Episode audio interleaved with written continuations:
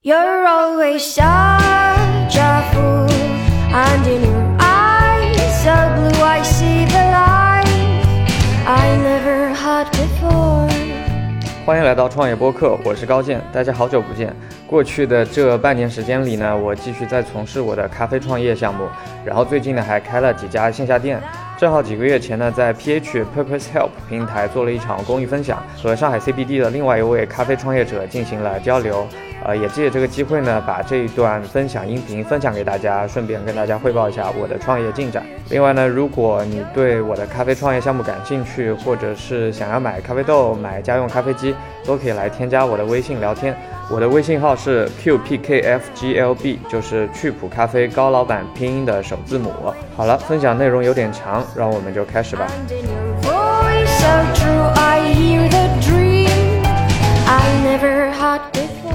我们 PH 分享呢，其实从二零一八年九月份就开始搞，一开始呢就是一群呃就是对公益比较有兴趣的一些小伙伴，然后我们大多数呢，我们团队呢是来自于呃中国、美国对呃就是现在人在中国和美国的一些在各个互联网大厂以及在各个金融行业以及创业的一些小伙伴。然后呢，我们一开始呢也是就是利用自己的一个朋友圈来做宣传，然后现在呢慢慢慢慢把这个平台给做得更大。我们希望呢是给大家就有趣的人以及有呃在某些专业领域有知识的人呢一个分享的一个平台。然后呢，同时呢呃用这个以一个方式呢来为一些公益的一些项目来来捐款。我们这这次的这个公益项目呢，我们是会去捐助呃，在国内的一些红树林的一些保护与修复。呃，其实呢，就是红树林呢，它一般分布在这个沿海以及有这个有淡水与盐水相遇的一些环境。那在中国呢，它的分布呢，一般呢就是从上海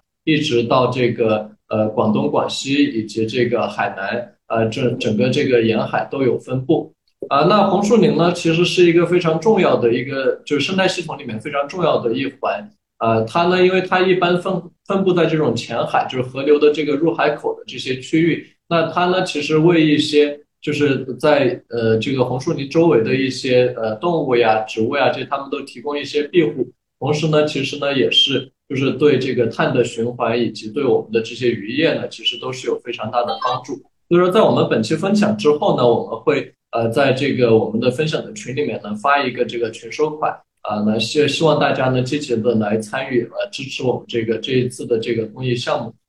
下一个呢，我就介绍一下我们本期的这个圆桌嘉宾。我们非常有幸邀请到两位嘉宾，啊、一位是呃高健 Will，另外一个呢是大木。啊、高健呢本科呢毕业于浙江大学，啊、然后呢他之前呢是在战略咨询行业工作过四年，然后后来呢自己创立了这个咖啡品牌呃趣普。啊，并成为呃同年呢，并成为抖音咖啡类呃呃类目的这个销量第一。然后现在呢，他回到自己的这个家乡呃浙江的湖州，呃开始开这个线下的咖啡店。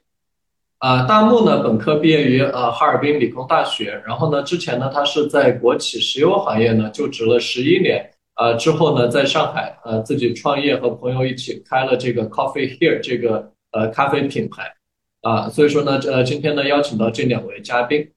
高健的这个咖啡店呢，它在这个浙江安吉，然后这个呢是他他想给大家 showcase 的一个店，是开在安吉的一个戏楼里面的，啊，就是一个老的一个戏楼里面，啊，然后呢，大家有兴趣的观众呢，就是也欢迎，尤其是在上海周边的，啊，等这个上海疫情过了过后呢，就是欢迎去喝咖啡，去打卡，啊，去和这个高健聊天。大木的咖啡店呢，它更更核心在上海的这个陆家嘴啊，在这个呃上虞湾广场啊，在这个 Coffee Here 啊，所以说呢，也欢迎就是在我们观众里面如果有在上海工作的呃白领啊，欢迎就是下午的时候呢到这个呃大木的店呢去去喝咖啡啊。然而呢，下一下面呢我就欢迎呃高健和呃大木呃简单的还是来介绍一下自己。大家好，我叫高健，呃，然后我现在呢正在呃浙江湖州安吉的家里面。然后刚才一个简单的介绍，呃，大卫已经帮我做过了。呃，我其实做咖啡创业是我的第二次创业。呃，我在二零一八年的时候离开了咨询行业，然后先去北京，先做文旅方面的创业，然后是做了两年的时间，然后一直到二零二零年疫情开始，就果断放弃了那个文旅行业的项目，呃，开始了一个新的项目，当时选择做咖啡电商啊，然后那个项目一直做到了现在，叫趣普咖啡。现在呢还会在抖音上直播卖咖啡。然后线下店呢是属于我们从电商业务中衍生衍生出来的一个业务，但目前做下来，呃，发现光线下这个部分做的也还不错，呃，目前是做了一个多月的时间，已经开了三家店，所以今天可能会，呃，重点跟大家分享一下我们如何从呃从从一个职业经理人转到创业，然后如何从第一个创业项目转到第二个项目，以及这个创业项目是如何从线上逐渐转向线下。嗯，好的，阿木来介绍一下自己。哎，大家好啊，很高兴能在这个平台跟大家分享自己的一些咖啡经历，然后和自己的一些开店的一些小想法或者一些小经验。其实想通过这一次分享，跟大家更多的去讨论可能我不擅长的行业或者是领域，然后一起去跟大家去一起畅想咖啡的一个未来或者以后的一个发展方向。可能这个是我今天带着问题来。跟大家一起讨论，一起分享啊！谢谢大家。呃，谢谢高健和这个大木的一个分享啊。然后呢，就是说，那我们现在就进入我们的这个呃圆桌讨论。那我们这个圆桌讨论的这个话题啊，我们就是有些是比较好玩的，然后有些呢是比较可能硬核一点的。那我们第一个呢，就从一个好玩一点的开始。那想问一下两位，就是分享一下。呃，第一次自己喝咖啡是什么时候啊？我们这一次呢，就从大木开始吧。我应该是零九年，应该是啊，那时候二零零九年，我觉得第一次喝咖啡应该是定义在第一次走进咖啡店，去真正有意识的想去点一杯咖啡。可能比如说之前上学的时候喝的速溶，我觉得那可能就是应该不算是真正的咖啡。现在在我心里面，然后真正的有意识的应该是。第一家咖啡店就是星巴克啊，那个时候刚参加工作，然后有钱才敢去星巴克消费。那个时候星巴克在北方应该还是还蛮贵的啊，一杯客单价二十多块钱，其实真的很小进去消费。然后我记得很清楚，就是到星巴克点的第一杯咖啡，心里面认知是抹茶拿铁。其实现在知道，其实那里面是不含咖啡的，但是在心里面自己是去咖啡店，然后点了一杯可能。自己以为的是一杯咖啡，含有咖啡的饮料啊，这个是自己的一个呃消呃一个消费的一个体验。其实后来慢慢的就去了解咖啡，感觉这个最主要是被里面的环境所吸引，或者它的氛围，或者一些在那里面其实享受一下当下的时间，这就是我第一次的一个消费体验。啊，挺好。当时你是自己去的，还是还是和同同事或者伙伴跟伙伴一起去的？对对啊啊，OK。就是要自己的话，可能真的是可能还会要再延后。OK OK OK。那高健呢？高健第一次喝咖啡是多久？哦，我第一次喝咖啡应该是在零二年、零三年那种时候，就还在念小学，小学四五年级的那个时候。我老家是在浙江安吉这边，我们这边是个大农村啊。然后零二零三年的时候，这边应该还是非常落后的一个状态。那个时候也没有什么呃，就是工业啊。这边最有名的呢，就是一个水电站啊，叫天荒坪抽水电站。然后这个水电站规模有点大，我记得当时是什么亚洲第一大、世界第三大抽水蓄能电站。就因为有这个电站呢，就会导致呃有世界各地的。工程建设方面、水利建设方面的专家，他得驻扎在这个地方，所以在我们的深山里面会有一个专家俱乐部，就专门是给那些世界各地的专家供应西点啊、咖啡啊、面包啊这样的。然后我的舅妈呢是在里面做西点师，然后有一年春节晚会哦，是新年晚会的时候，他要带我进去玩，应该是一个红西湖咖啡，因为当时就觉得很神奇啊，它的。煮咖啡的这个过程会非常的有意思。我还记得喝的第一杯，因为是红西湖，红西湖开煮出来的咖啡，它是不加奶的，所以就特别苦，特别苦。所以我记得我的第一杯咖啡应该是加了五到六块的方糖，然后我才觉得好喝。就当时叫上那个咖啡师小姐姐，就觉得哭笑不得。对，这个就是我 人生中喝的第一杯的咖啡。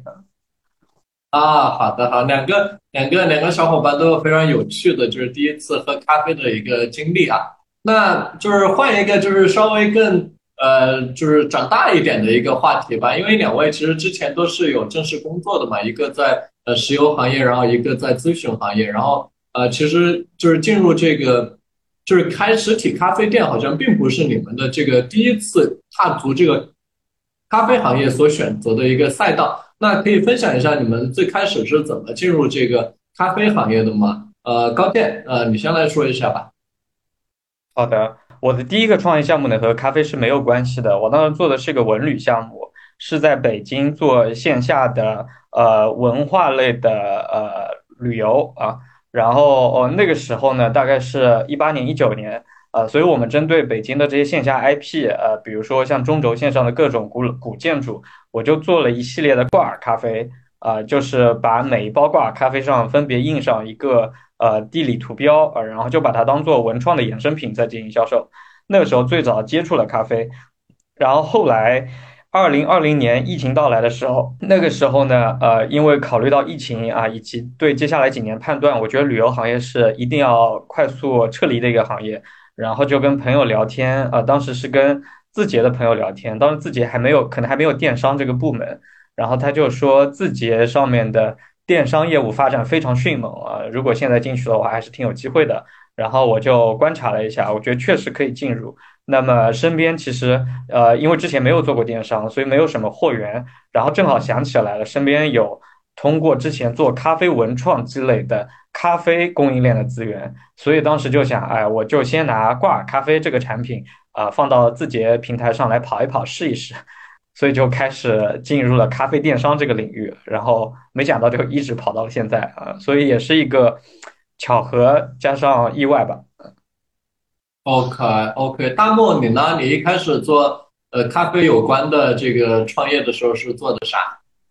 我我跟咖啡有关，应该是在国企的时候。其实应该是我当时选择咖啡，应该是把这个咖啡当做第二职业，因为那个时候在国企，就是稍微会有点时间，有点闲。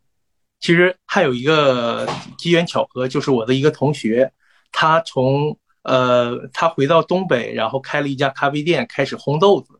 其实这个是他给我带入行的，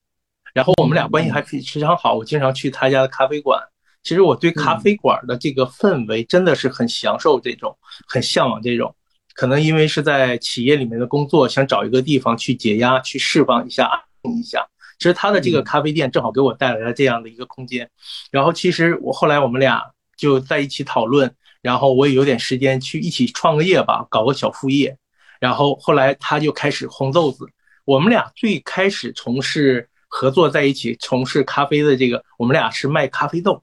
其实后来我们在这个路途上走了能有五六年，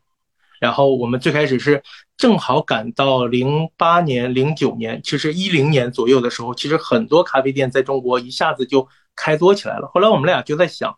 那么多开咖啡店的，那我们就卖给他们咖啡豆吧。正好他我们俩就一起去开始研究烘焙，然后买的第一台烘焙机应该才是五百克的烘焙机。那个机器现在 还在我们那个烘焙的 烘焙的车间里放着。是的，当我们谈下第一家咖啡店的时候，其实那家店一次订了十公斤，给我们俩已经已经高兴坏了。我这是我们谈成的第一个大单，十公斤。现在一想，那我们拿那个五百克的一个那个五百克一炉的那个小咖啡机烘了三天，连轴 把第一单完成。后来慢慢慢慢的，然后。其实就是越谈越多，越推越推广越有经验。然后后来确实是有一部分稳定的顾客，在这个期间，其实是我们这个烘焙的理论也好，或者是说对咖啡的认识，也是在一点一点的去进步。然后后来就开始慢慢的去更专注于向走往深的去走。后来我们俩就有所分工，我主要是负责对外的销售，他主要负责去研究咖啡的烘焙。我觉得其实创业也好，或者是从事某一个爱好，真的是要有一个团队，或者是有一个这种交流的人，大家在一起探讨。我觉得两个人进步会很快的，而且还会有一个去分工。其实大家，我觉得咖啡这个这个行业真的是一个知识的海洋。一个人的精力从事研究咖啡的某一个分支也好，或者是细化的知识，其实要握全面的话，个人的精力真的是不够的。可能真的是需要有伙伴来一起一起向前进，然后后来慢慢的，其实当我们看到，其实东北也好，或者是北京，我们也做过一段时间的，其实这个咖啡豆的一个销售，但是感觉都不太好，呃，就是销量并没有达到很理想的状态。然后后来来到上海，来到上海之后，一看到上海的这种咖啡的文化呀，还有氛围，还有一些消费人群，哇，感觉简直就是和北方的这种咖啡的销售业态真的是天壤之别。后来在一个好朋友也是帮分析了一下，呃，然后在上海开了第一家店。其实最开始开店的想法就是，与其我们向别人推销我们自己的豆子，那不如我们就卖自己的豆子吧。其实现在我们在开咖啡店的有一些初衷也是，就是增加我们豆子的销量就好。其实这个就是我们最开始也踏入咖啡这个行业，然后慢慢一步一步往下走。其实大概就是这样的经历。对，挺有挺有意思的，从这个供应链来切入啊。那这个那这个弹幕，我们先先把把你留在这儿，因为我们就刚好就是谈这个第二个这个圆桌讨论的这个话题啊，就是在开这个咖啡店的时候。就是你在开这个，从你从这个咖啡的这个烘豆子这一个，然后到这个现在开这个咖啡店，然后自己也已经在上海开了那么几家咖啡店了。过后你自己总结或者你自己的一个目标，就是开这个实体的咖啡店是什么？其实开这个咖啡店，我觉得我自己的经历，刚来到上海，这个一定要是跟你开咖啡店的这个城市的氛围一定要是挂钩的。可能比如说我在上海开咖啡店有一个长远的规划。比如说，可能或者是在北京开咖啡店，因为它地域的原因，咖啡消费习惯不同，其实也要有一个不同的一个长远规划。我最开始的时候来到上海，我觉得还是很天真的。比如说，在同学的这个帮助下开了一家咖啡店，那时候还在想，那个时候一九年，Manner 也才是在呃二十多家店。哎呀，我在想能不能也会拿到投资，或者是也会不会疯狂的去扩张，因为我的模式跟他的很将很很接近。然后，当一年可能看到了市场的变化太快了，感觉某一个某一条路径其实没有希望了，那就转换成自转换自己的经营理念，然后比如说再换另一种长远的设想，这这个开店的一个商业模式的规划。然后，比如后来我在想，能不能再开，比如说十家、二十家这样的直营。其实到现在，比如说可能这一加上疫情来说对我的影响，我觉得。其实现在更要是稳扎稳打，不要去疯狂的去扩张。然后，其实如果开到开开一家店，比如说盈利一家店，然后它的模式，然后它的所有的事情都能向着正轨的方向去发展，其实这样就好。慢慢慢慢的，其实再加上自己经验的积累，再加上客群的一些传播、口碑传播，我觉得其实当在以后再开，比如说五六家、七八家的时候。其实这样的就没有太多的经营压力了，然后这样再到十家，比如说七到十家的时候，就会遇到一个问题，在如何去扩大，还是向什么样方向去发展？其实那个就是到时候再去，呃，考虑这个问题啊，发展的方向是这样。我这是我的理解啊，嗯。OK，高健，你呢？你开咖啡店的目标是啥？我们先说开，呃，说一个具体点目标，就比如说开第一家线下店的时候，呃，那个时候我主要还是在做抖音的咖啡直播嘛，然后呃，做了一年的时间。抖音直播它有个特色，就是你得常换常新，呃，那任何一种形态的直播，在可能播了几一个月，甚至才几天的时候，它就会出现流量衰减。那我们一直要拓展新的直播的场景和直播的方式。那当时我就设计了一个直播方式，就是咖啡店实景直播，呃，所以我当时有两个选择，一个是在我办公室里面装修一个咖啡馆的样子，呃，然后在呃在在直播间里播，这样的话会让用户有更强的代入感，以及对主播会建立更强的专业知识的信任感。那后来我也是偶然的机会，呃，因为我那个时候已经把直播基地从北京搬到了安吉县城，然后我也是一个偶然的机会才知道啊，原来安吉县城的房租这么低。那我就想，我与其在办公室里花几万块钱装修一个仿真咖啡馆出来，我还不如在呃街上租一间商铺，直接就把它装修了，直接就开店开出来了啊！所以我就这样子开了我的第一家店啊，第一家店还不是这个戏楼，是在县城的临街的一家店，那个是一个八平米的一个小店铺，呃，只能坐四个人，就这样把它开出来了。所以是为了直播才开了第一家咖啡店啊。但是呢，开业了之后就会发现，啊，开店确实还有挺多挺繁琐的工作的，呃，然后就一直在忙。对 对对，就那个店里的直播一直，现在他开业已经一个多月了，那个店里的直播还没有开展起来，就一直在做纯线下的一个业务。呃，那其实呃，在我计划中，应该明呃明天开始，也就这周开始，呃，会把工作重点重新转移到呃直播上面来，会去研究怎么样在咖啡馆晚上九点呃停业之后，来用这个空间这个场景来开展直播啊，呃，这个是我开第一家店的咖啡店的小目标吧。然后第二家店就是大家看到的那个照片上那个戏楼咖啡，那是一个特别。我觉得是一个很独特的存在，就是呃一个古戏楼，再加上前面一座老宅，加起来一千六百平米，我全给租下来了。呃，那个我觉得就是一个个例，呃，就是我当时到那个地方的时候，我觉得这个地方真的太美妙了，太有意思了。就我在呃江浙沪地区从来没有见过这样的房子，可能在北方农村会有很多。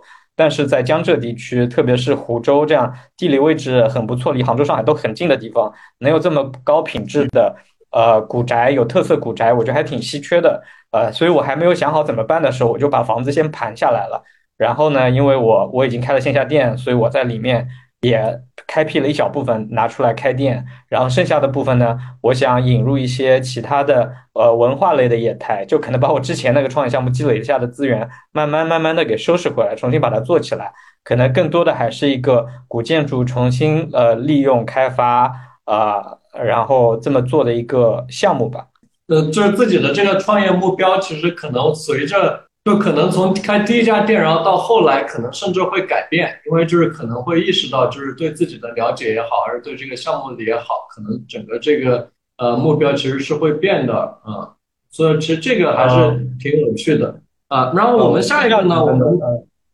对，然后我们下一个呢，我们进入我们进入一个就是呃介绍自己这个商业模式的这个环节啊。但在这个环节之前呢，就是说我们。先来一组数据啊，我会呃，我们先找大木吧，然后我会很快的，就是问一组，就是问那么五个问题，然后呢，也希希望大木就很快的，就是回答一下，就是我们我们这样呢，会方便为我们之后来谈这个商业模式的时候呢，做一个铺垫啊。首先呢，第一个问题就是啊呃，在你在选这个咖啡店选址的时候，一般选哪些？就是希望选哪些区域？嗯，我现在会优先选择 CBD 这种商业圈啊，可能办公人群比如说类似上海的陆家嘴这种地方。呃，对，是的，写字楼楼下。嗯，OK，那像在这种地方，你能达到的这个客单价到底大大概在怎样一个水平？就是在疫情之前啊。呃，这个可能跟我的商业定价有关，就是咖啡定价大概会是在十八到二十之间，平均单杯的价格。OK，大概十八到二十啊，客单价。每天的这个在疫情之前啊，每天的这个客流量大概能达到多少？呃，我说出杯量吧。其实客流量的话，稍微呃出杯，我出杯量是比较能直接体现的。我店大概每天是在二百四十杯到二百八十杯左右，呃，但是这个是受工作日的影响，嗯，就是受假期的影响。周末会看到一个。对，周末和假期会看到一个，OK，那这个单店就是如果算入你自己的，比如说你一个店的这个装修成本呀，这些单店大概如果要回本，大概需要多久？我现在的第一个店，我觉得目测来说得需要三十六个月，和第二家店，啊，三十六个月，也就是说大概三年的时间。嗯，对，差不多吧，嗯。OK，在你所有的这个成本里面，你觉得最大的这一块成本支出的项目是啥？呃，应该是人工成本。嗯，人工成本是最贵的。对，是的。呃，我可以稍微补充一下，我的其实我的一个人工成本和我的物料成本基本上它俩都快持平了。嗯。啊，租金呢？租金成本呢？租金成本相对来说还便宜一点。对，是的。由于我的店面比较小，平米数也比较少，其实在选址的时候就比较倾向于这种呃房租低一些的。所以说，我的房租在我的整个的营业额里面其实占至很很少的一部分，大概是在百分之十五以内，会控制在百分之十五以内。嗯。OK，反而是人工和物料可能比较贵，然后差不多对就持平这样一个状态。啊，是的，是的，嗯，OK，那我们现在跳回到高健啊，呃，高健，你在这个咖啡店选址的时候，现在你一般想喜欢选哪些地方呢？啊，我和他的选择是一样的，就其实我我三家店只有一家是那个戏楼嘛，我觉得那是个独特的存在，它不存在商业模式，它可能只是用来玩的这么一个东西，可能是我自己的办公室啊。然后呃，我现在开的其他的店选址跟大木是一样的，就是在 CBD 地区，呃，但是呢，因为我我选择的市场不是上海啊，而是上海周边这些小县城的 CBD，所以呢，可能是一些。呃呃，比商业密集区的临街店铺啊，因为这里可能根本就没有什么写字楼啊，但我们定位应该是相似，都是给那个白领来提供午间和早早上的那个提神咖啡啊，刚需咖啡。OK，那在这种就是像安吉这样的地方，就是你你的这个客单价能够达到怎样一个水平？这个可能比较有意思啊，我的咖啡会卖的比那个上海、北京都要贵一些。我这边美式的价格是二十三块钱，拿铁的价格是二十七块钱，呃，然后这边点的基本都是拿铁，所以平均下来单价可能是二十五块钱到二十六块钱。OK OK，所以其实是比在上海 CBD 反而要贵一点。那每天的这个客流量能达到怎样一个位置？然后这个受这个呃，比如说周末或者假期的影响吗？哦，客流量的话，因为呃，这呃县城地区房子都比较矮嘛，没有什么高楼大厦，所以呃，同样辐射一到三公里的话，呃，能辐射到的人口就比较少。所以我市区的那家店，呃，现在已经平稳运行了，平稳期间大概一天出杯量是一百杯到一百二十杯的样子。OK，那周末这些会或者假期会看到人减少吗？不会，周末人会更多，就是周呃，可能平时的话。啊，一百倍左右，但周末的话，可能一百五十到二十杯都是有可能的。呃，因为我可能是因为呃，我那个店是属于呃商圈店嘛，就并不是在写字楼内部，呃，所以呢，平时是上班的人过去买，周末呢就是逛街的人过去。OK OK，那这个一个店的这个回本周期大概有多久？呃，第一个店比较特别，因为投资特别低，我觉得也不一定具有参考性。但我可以说一下那个，呃，拿它来举个例吧。第一家店我一共投资大概，呃，不到十万块钱人民币。然后如果不考虑直播的部分，只是考虑线下业务的部分的话，大概第一个月就已经回本了。反正现在开了一个多月，都已经呃回本了。然后如果考虑到直播的话，像后期店铺如果直播和线下店同时开的话，有可能一个晚上一场直播就回本了。因为直播的话，它波动性比较大嘛，啊，就是你也不知道今天这一场会不会爆。那从我们之前报的那些场次来看的话，如果报一场呢，一场几万块钱肯定就回本了。嗯，OK OK OK，哇哇，弹幕弹幕，人家一一天就回本了哟。是的，但也不是靠这个店回本，好羡慕。对，那另那呃，可以类比的方式是，你要李佳琦去一家咖啡店里直播，他也可以说那家店是他一天回本了，是吧？所以我说还是 就是你开在开店的时候不要考虑直播的事情，直播这个东西就随缘，还是要呃要线下店自己养养自己，然后直播的话是个锦上添花的东西。对对对，但是就那样算的话，一个月或者甚至两三个月回本，其实也是一个非常漂亮的一个数据了，也是已经比上海 CBD 都已经快了很很多。对对对，那对于高建来说，你最大的这个成本支出是啥？就是在运营的时候，人力啊，人力成本，因为呃，咖啡店的日常运营成本，一个是耗材，一个是人力，一个是房租嘛。那耗材的话，因为我本身是做咖啡电商的。所以我自己可能是抖音上规模最大的咖啡豆的销售商，所以我的成本可能能跟那些大品牌，比如 Manner 这些品牌保持到同一水准，所以成本是极低极低的一个状态。然后第二个就房租，房租的话在县城房租特别低，就是低到忽略不计，所以就只剩下人力了。嗯，人力其实也不太贵，四五千一个月吧，一个咖一个咖啡师。嗯，OK OK。好，那呃，刚刚讲到高建啊，高建，那现在我们刚才已经铺垫了那么多数据了，然后两边也有一个比较有意思的一个对比。那现在可以介绍一下自己的整个的一个商业模式，呃，就是你觉得就是整个这个包括就是你怎么把这个线下店和你的这个呃抖音的这部分融合起来，这样可以给大家呃详细的介绍一下。好的，我觉得就是我我的公司核心的商业模式还是一个电商公司，就是。把咖啡豆烘出来之后做成挂耳咖啡，然后在淘宝上啊、抖音上、拼多多上任何的电商平台去卖我的呃电商产品们。所以这个商业模式其实非常简单，对吧？就是卖货啊，然后现在比较创新的可能是卖货的形式的创新。以前大家就是开个淘宝店，链接挂在那儿就卖。那现在的话，我们会探索视频时代的各种新的形式，比如说短视频带货，比如说直播带货，以及呃以短视频和直播为依托的各种广告工具的广告工具推广工具的使用。呃，比如说一年前的话，我们我们可能还在呃抖音上面和那个呃今日头条上面用那个巨量巨量引擎来做广告推送来卖，啊，然后呃后来的话，肯定又有私域这些东西来卖。呃，所以我觉得电商它是一个发展变化极快的一个行业，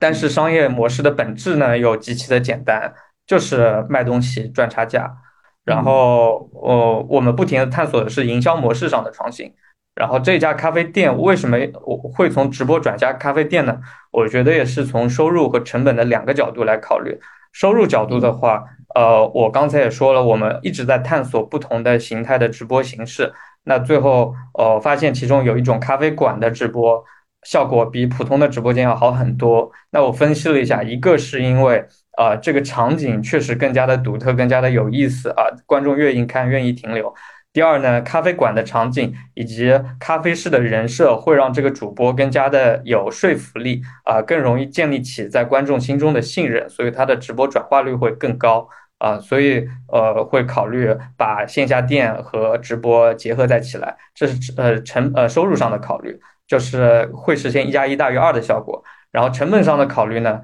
就是大家如果接触过抖音直播的话，会知道直播它其实一个非常吃人力的一个行业啊，而且直播的不确定性非常大，忙的时候你可能临时要招好多好多人，但闲的时候，比如说不播的时候呢，你又得呃作为一个公司的 CEO，你又得养白白养着很多很多人。啊，这个其实呃会造成巨大的人力成本，很多人的时间其实都空闲的。比如说主播也好，场控也好，他一天有效工作时间可能才一个小时、两个小时，对吧？但你付工资，你要付他全职工资啊。然后后台的运营也是一样的，包括那个电商发货的这些人也是一样的，就是他的人力成本的波动性非常的强。那这个时候我就会想一下，怎么样利用一下呃闲置的劳动力啊人力资源。那线下店它的一个特色呢，就是稳定。啊，他可能没有太多的想象力，啊，他不会说今天卖卖三十杯，明天卖三千杯，啊，但他就会很稳定，可能每天都是一两百杯，一两百杯，人力上面运用也很稳定，每每个咖啡师每天就是工作八小时，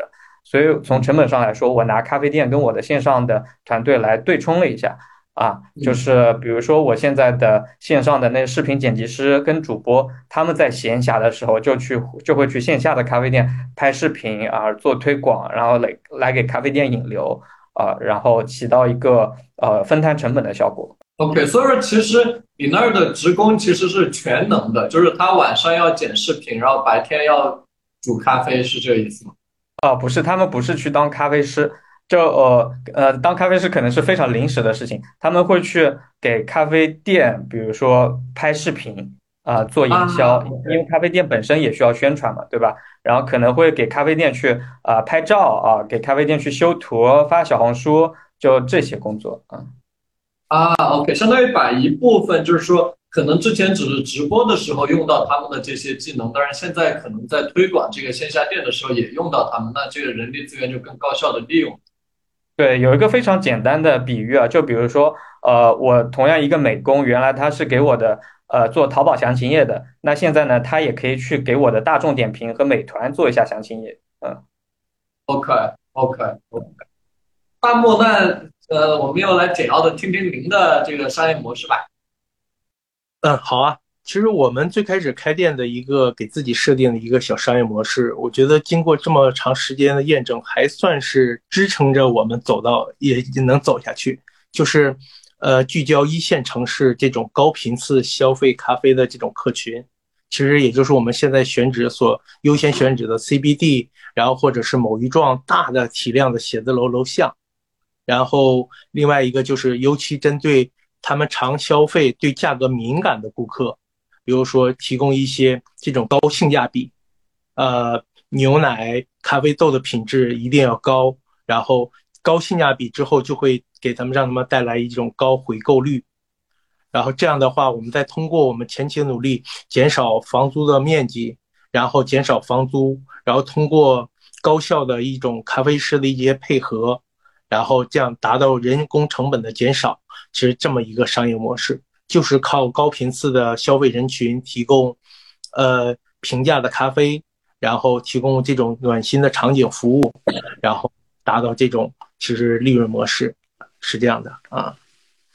大概我就好奇啊，你的这个店一个店的这个呃大小有多大呀？你一直说比较小，那这小是多少个？就是，呃，我商场的那个店是二十平，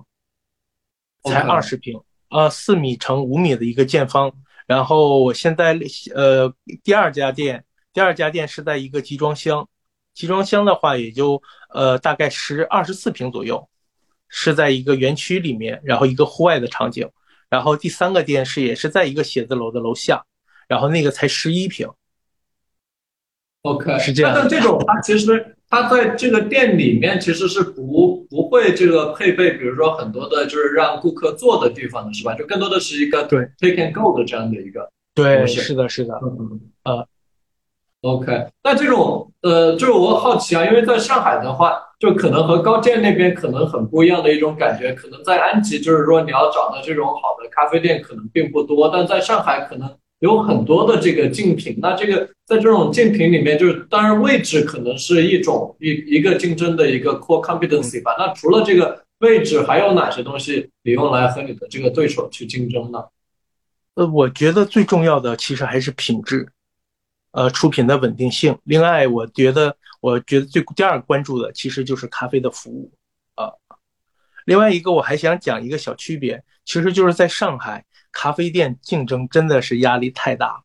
然后可能很多地方，比如说它的外卖也好，或者是周边的这种人群划分，可能是在一公里或者三公里之间。其实，在上海的话，你的针对的客群就是在周边的五百米以内，甚至三百米以内，你就是针对整个一幢写字楼就好。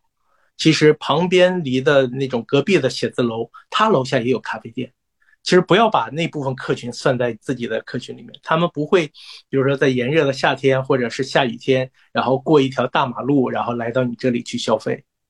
啊，不会的，大家都是就近去买，除非可能比如说，呃，你的品质也好或者口碑也好，大家比如说我今天想去换尝一下新鲜，然后换一个口味，然后来到你的这个咖啡店。我的主要人群就是在稳定的人群，其实我的复购率，顾客的复购率在百分之八十左右。OK，那我我好奇啊，就那比如说当你自己去选址的时候，你去看，比如说哪一个，比如上海，比如陆家嘴有那么多个写字楼，它可能和一个小县城不一样，小县城可能它的商业区就是那么大。那在上海那么多栋写字楼，你也知道你竞争的就是那一栋写字楼里面的这个客群的时候，你怎么去选写字楼？就你怎么知道哪个写字楼好？先看体量，写字楼的体量。其实这个写字楼超过三千人，基本上，比如说楼下有一家星巴克，像这样的大体量的写字楼，保证会有星巴克的，这个都不用去想。呃，还有瑞幸，可能还有别的一些呃连锁品牌的咖啡。一个大的写字楼楼下至少有三家以上的一个咖啡店，这个还不包括全家或者是罗森便利店里面卖的咖啡。嗯，就是说，请专门做咖啡的这种咖啡店，然后真的就是大家对咖啡的日常需求还是很非常非常日常的，然后这个时候就要去看，如果三千人左右的一个大的写字楼，如果还有星巴克和瑞幸的话，其实如果我要选择的话，我会我会选择的，我真的呃不会太害怕他们给我带来顾客的一些分流。我觉得我开到楼下之后，反而会给他们带来一些顾客的一个分流，因为我对我的性价比，然后还有品质，其实还有我的一些服务，其实都还是比较有信心的，会让他们其实另外一个顾客就是会觉得口味上的对比，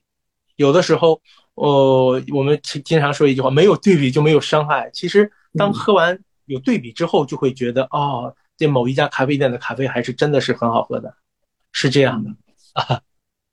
OK，好的，感谢感谢两位，我觉得非常就是非常真诚的给我们分享，就是你们的这个商业模式啊。我们下一个就是说，我觉得可能我们在座的，就是很多大家可能都受到了这个疫情的这个影响啊。那这个疫情对这个实体店的这个冲击也是非常大。那就是说，在这个疫情下，就是你们又看到了哪些这个对你们的这个咖啡店或者你们的这个商业模式的一些机遇，或者是这种改变？呃，高健，要不然你先来聊一聊。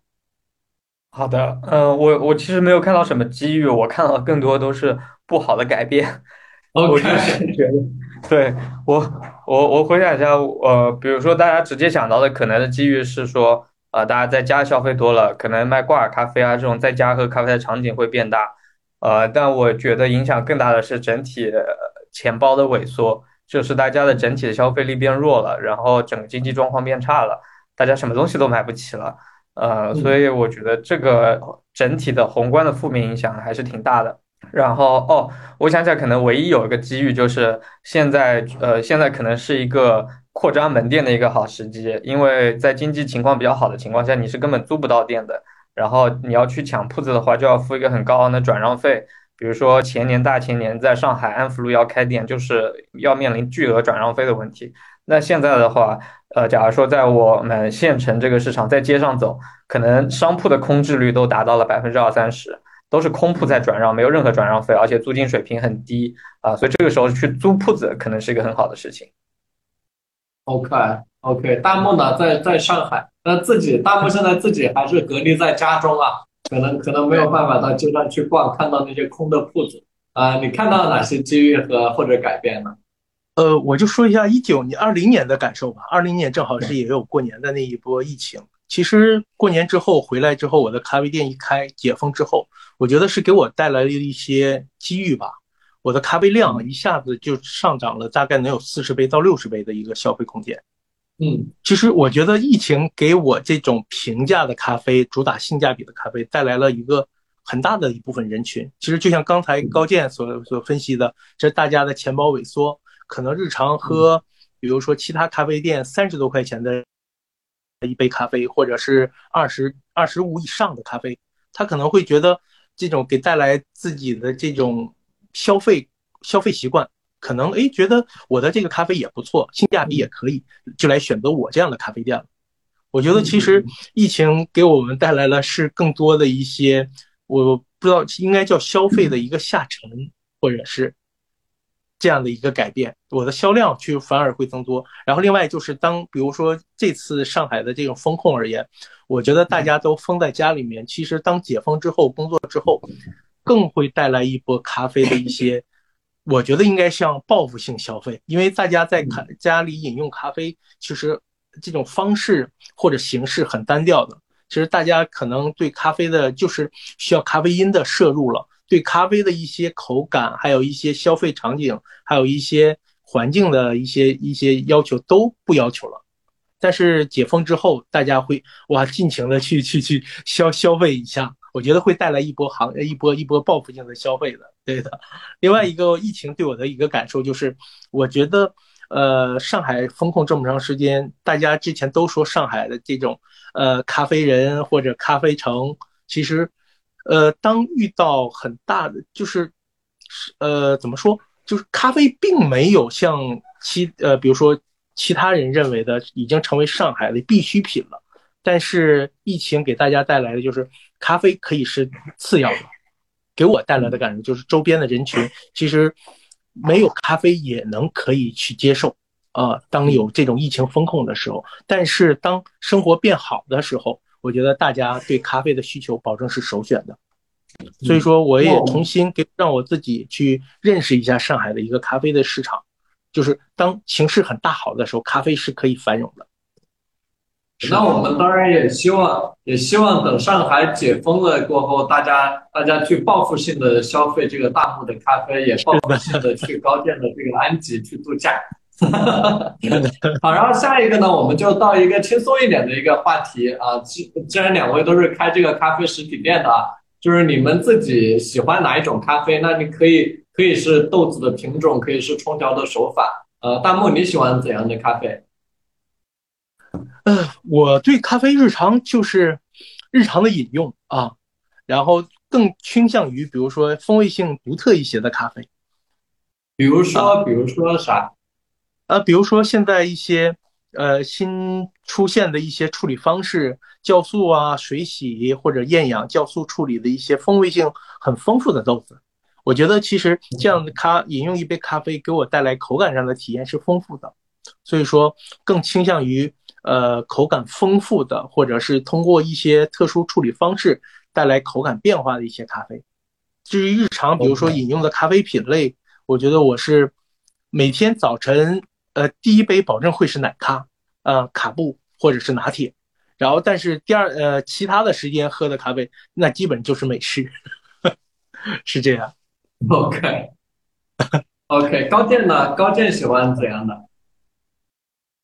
呃，我我我我我喜欢喝那个不同的咖啡，就是我经常换着喝各种各样的咖啡，换着喝。我觉得我喝咖啡可能就跟那个吃饭、那个做菜一样，就是每天得换着花样来。呃，老喝一种的话，我可能会腻。比如说，我这两天在尝试的是喝罗布斯塔豆，就是用日式炭烧这一种做法，就是把罗布斯塔豆做非常深度的烘焙，然后喝它的焦苦感，然后拿它来做奶咖、做黑咖，我都喝。然后，比如说我刚才刚才因为刚在家啊，然后我就用我们的。意式拼配了，然后泡了个挂挂耳咖啡来喝。然后这几天我在店里面呢，还在做一个是红西湖咖啡，一个冰滴咖啡，一个冷萃咖啡。呃，所以我可能更多的追求它的多样性，它的不创造不同的体验。对口味上来说，就是要经常变变变。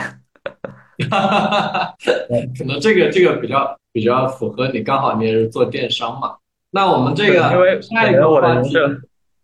呃，对对，我说可能我的人设是一个咖啡博主，就是我必须为了我的内容产出去做不同的咖啡的视频，所以我可能把市面上所有的咖啡器具就全都得用一遍，然后任何时候有新的咖啡机的出现、咖啡壶的出现，我都得来做一遍、喝一遍，然后拍一条教程视频出来，所以就呃，我就得一直来搞一些新的东西。呃，那那刚好，我觉得也挺适合。那我们最回到最后两个问题啊，一个就是说，嗯，更多的一个行业展望的一个问题。呃，一个第一个呢，就是说五年之后，就大家觉得这个咖啡行业和现在会有哪些区别？呃，大木，要不然你先来讲一讲。啊，我先来啊。好啊，就是五年之后，我觉得咖啡在国内还会有一个稳定的一个增长的。其实看到现在很多咖啡人，然后再加上。比如说有一些资本的支持，然后咖啡的文化，还有咖啡的消费意识，在国内去大肆的去传播。比如说，包括现在自媒体高健他们所从事的，其实都是在推广咖啡文化，让咖啡去融入千家万户，成为日常饮用的一种习惯。我想举个小自己的一个感受，其实就是当我在刚参加工作的时候，呃，整个呃办公室里面其实喝茶的占大部分。就我自己天天在喝速溶，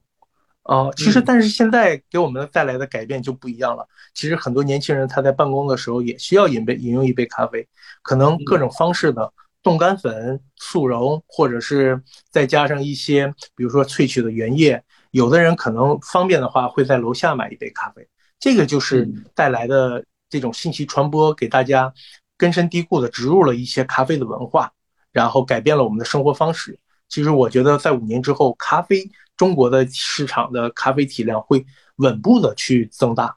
然后第二个，我感觉我是看到的一点点危机，其实就是咖啡在这个行业未来五年，它可能价格还会要再提升。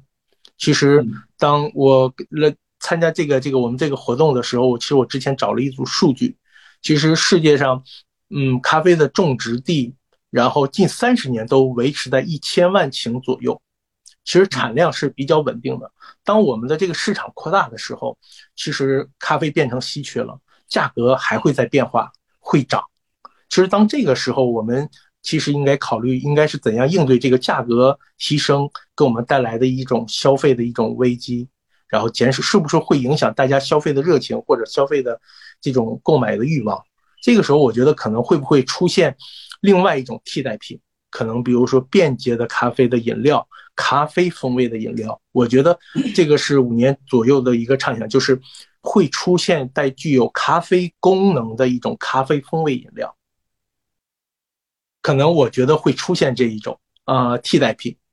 这个就是我我我觉得非常看好这一个前景，但是可能会真正的去呃有点让我们颠覆了我们对咖啡的概念，但是可能就是当这种原料有危机的时候，没有办法，可能它的替代产品就会出现了。这是我的一点点想法。OK，高健你怎么看？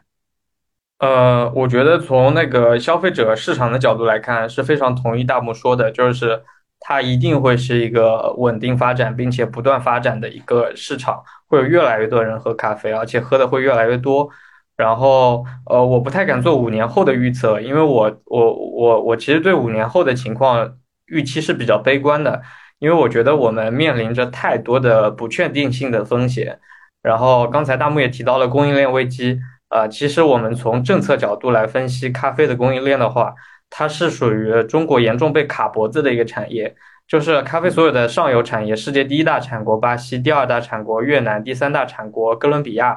呃，全都不是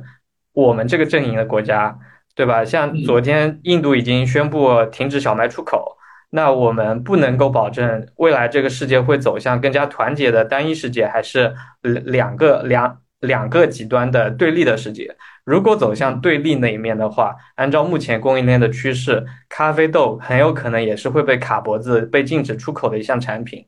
呃，那咖啡又是一个成瘾性的饮料，如果这么一个重要的农产品被卡脖子的话，会造成非常严重的后果。啊，然后目前从产量上来说。云南、海南，呃，供给已经跟不上，已经是小于国内的需求了。就中国必然会成为世界第一大咖啡进口国。那啊，咖啡又是一个典型的西方饮料，我们也不知道未来在啊文化包容度上会如何发展，对吧？说不定哪一天它变成了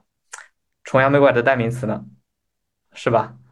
所以我我觉得这个在政策上的风险还是比较大的。啊，就是我不敢做五年后的预期，但我觉得可能一年两年内都还是就从需求的角度来说，发展的非常不错的一个状态啊，所以我个人的定位呢，也是要尽量保持灵活度，不要做太重资产的压注。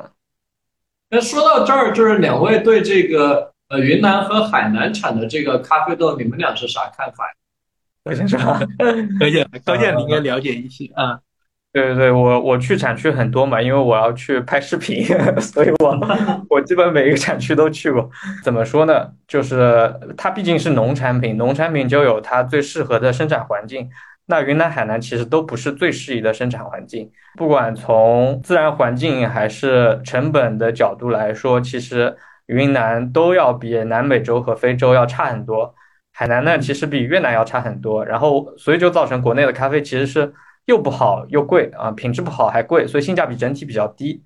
对，这个就是我对国内国产豆的一个印象啊。那确实可能，如果有一天，比如说这个我们都是变成了这个自循环体系，那确实可能国内的这个咖啡的不论是品质可能会下降，然后这个价格反而可能像大木说的一样的会变贵。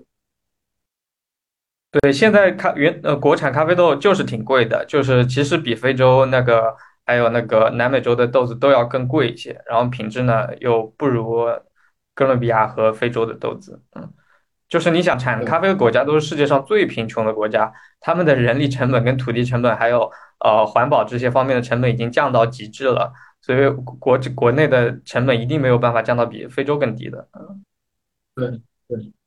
，OK。好，那我们这个下一个话题是，大木觉得那个国产的咖啡怎么样呀？好，就是说到国产的咖啡，其实最代表性的就是云南咖啡。我跟你的观点很相近。其实我觉得从这种专注度的角度来讲，其实国外我们比如说拿巴拿马或者是哥斯达黎加这几个主要的精品咖啡的一个产区，哥斯达黎加、哥伦比亚，其实当有有我记得有一个是咖啡的大咖，他曾经说过。他最开始是做咖啡豆贸易，后来去专门去种地了啊，种咖啡豆。他说，一个咖啡豆的一个品种的改变，大概是需要六十年，经过不同环境的去筛选，得到这种种植经验。可能比如说某一种水果树对咖啡风味的影响，然后某一种地某一个地块，就像巴拿马这个某很非常出名的庄园，它把地块划分的很精细。这个地块有什么样的一个特性，给它咖啡带来什么样的一个改变？其实经过大概一几轮的种种植，其实得到结论，大概是需要六十年的一个时间。其实，在看我们国内的云南咖啡的种植，其实最呃，比如受关注的也就在三年左右。这三年左右，其实是通过云南，比如说政府的一个大力的推广，组织各种比赛，然后再加上比如说国内一些咖啡大咖去推广、去传播，然后其实星巴克最早就在云南买地了，是他们的一个重要的一个咖啡豆的来源。其实星巴克的布局真的是早的。啊，嗯，人家手里有地不慌的，是的。然后所以说，但是这云南其他的一些咖啡农的种植，但是他们的时间经验可能相对国外来说会比较少，可能在某些处理方式或者是某一些种植经验上和国外有一定的差距。然后，但是现在新兴的一些处理方式，比如说酵素啊，添加一些呃，有一些比如说。给它定义为叫增味咖啡。现在增味咖啡，我觉得它和我理解给它定为两种，一种是传统处理方式咖啡，一种是现在新兴的处理方式咖啡，形成了两种对视的对立的一个关系。就是消费者愿意喝，但是喝喝够了，比如说经常喝这种增味的咖啡或者特殊处理方式的，他又想喝回原有传统的这种处理方式，水洗呀、日晒呀。更想喝原始的这种风咖啡的风味带来的口感的体验，所以说我觉得云南现在这两年蓬勃发展，是一个是现在新兴的这种心情处理方式给云南带来咖啡带来的机遇，但是我觉得如果要是咖云南咖啡要想有一个质的提升，真的是需要靠比如说种植农户，还有我们这种咖啡的一些专业人士，然后专业的调研人员去用时间来积累。然后一点一点的去改变这种现状，我我这是我的理解啊。咖啡咖啡这一块，当然因为我不是从业者啊，咖啡这一块就是对于国家来说，就是有像新能源车这样的一些补贴吗？就比如说对农户或者这些，没有的。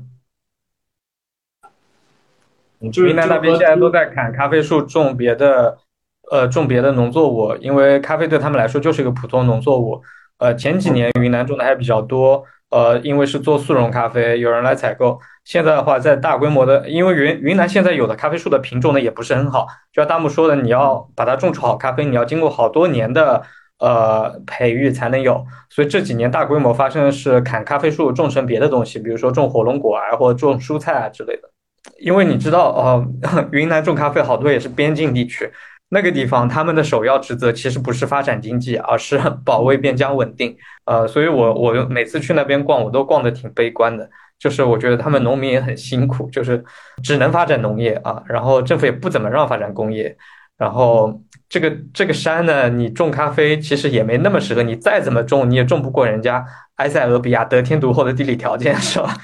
所以我觉得他们也挺难的，就是可能只能往深加工啊。什么做增味啊，这个方面去发展了，就在农业领域上面做一点技术的创新，然后可能往文化方面做一些发展。就毕竟，呃，就假如说我们的文化包容，这个社会文化包容度越来越低的话，未来云南咖啡还是有一定的国产这个点的优势的嘛？嗯，OK，好，那我们就进入最后一个这个话题啊，就是说。呃，两位就是也算是咖啡行业也从业几几年了吧？那给我们这个，比如说我们如果在座的这个观众有这个想在咖啡行业去创业，尤其是比如咖咖啡店的，呃，你们俩有什么忠告或者一些建议？呃，高健先先来吧。好的，我我觉得就是呃，因为现在还是这个社会的不确定性很强，一个是疫情不知道什么时候会结束，第二我们不知道疫情后的社会会是一个什么样的市场状态。对吧？呃，所以呢，现在做事情最重要的还是第一，保持利润；第二，保持灵活度。呃，灵活度呢，就意味着不要做太多的呃不灵活的固定的投资。然后利润呢，就是呃，反正利润嘛，收入减成本，你要尽量多增加收入，尽量低的去压低成本。呃，我觉得在这样的大环境下还坚持要去创业的话，保持公司能够活下去，呃，你能够赚到一个合理的利润，发给你的员工，保持你的团队，这个就是最重要的。大家就是熬过这个不确定性的动荡的时机啊，然后呃积蓄一点力量，然后等到市场前景变得明确的时候，再大力投资爆发增长。对，弹幕呢？弹幕有啥建议？我觉得我和高健的观点真的又是又一次不谋而合。我觉得劝大家持谨慎的态度。其实我从我自身的角度来讲吧，我最开始入咖啡行业其实就是因为情怀。然后，但是我在这日常的接触很多的这种顾客，其实他们都是有这种高工作压力，然后找一个释放点，他们也很想去入行咖啡这个，觉得这种氛围很好。其实我都劝他们，其实谨慎入行，真的就是如果要是情怀想去做咖啡的话，我建议大家去不如在家里面设置一个咖啡小小咖啡角，自己买一台咖啡机。现在这种各种咖啡机太便利了，真的家庭这种在家里制作的这种各种档次的都有。我觉得这样的可以满足自己的这种咖啡情怀，然后也可以招待一下左邻右舍。其实有这么会会有这么一个咖啡小沙龙的这么一个。一个方式来让自己去圆这个咖啡梦，但是如果要是，所以说我建议大家情怀为主的时候，不要去开咖啡店。然后另外一个，我是想，如果要是比如说你有成熟的团队，有大量的资金，比如说就像很雄厚的资金去创立一个品牌的话，像瑞幸这样倒立倒推创立品牌，我觉得，呃，我个人的一个观点就是对上海的这个咖啡的消费的这么一个。呃，感受也不要再进咖啡的这个赛道，因为咖啡的赛道现在真的就是上海的咖啡包咖啡店、咖啡品类已经非常非常细化，各个方向、各个赛道都已经分出老老大、老二、老三了。其实再入上、再入行，真的很难再去分这么市场的一杯羹。市场的蛋糕就这么大，其实再投入大量的资金。真的就是可能会带来很少的一个利润回报，所以说我建议大家在咖啡的这个，就像高健建议大家持观望的态度，我也是这个这这这样去推荐大家。另外一个高健提到的，给我的提示就是不确定因素，确实是，如果可能真的当咖啡成为一种被封锁的一个商品的时候，我们国内其实上海给我的带来的感受就是咖啡是可有可无的。很快就会能找到替代品，可能真的就是没有上游产业支上游的货源支撑的话，所有的咖啡行业人真的面临的一种失业的状态，马上就变成这种呃失业的一个状态，很困难的。OK，当然，我觉得就是说，呃，所以总结一下，就是说，在上海这种竞争非常激烈的地方，可能开咖啡。的店就除非有非常雄厚的一个实力，或者对自己的定位非常清晰，然后又还刚好是没有被细分的赛道，这种可能都已经非常难了啊。然后呢，就是说高健的建议呢，就是说其实相对来说呢，现在呢可以以一种更节约资本的一种方式，如果要去尝试以这种轻资产的这种方式去尝试，然后呢等这个疫情过后或者整个的这个经济面变好了过后，呃再来做一个。呃比较大的一个投入在管理。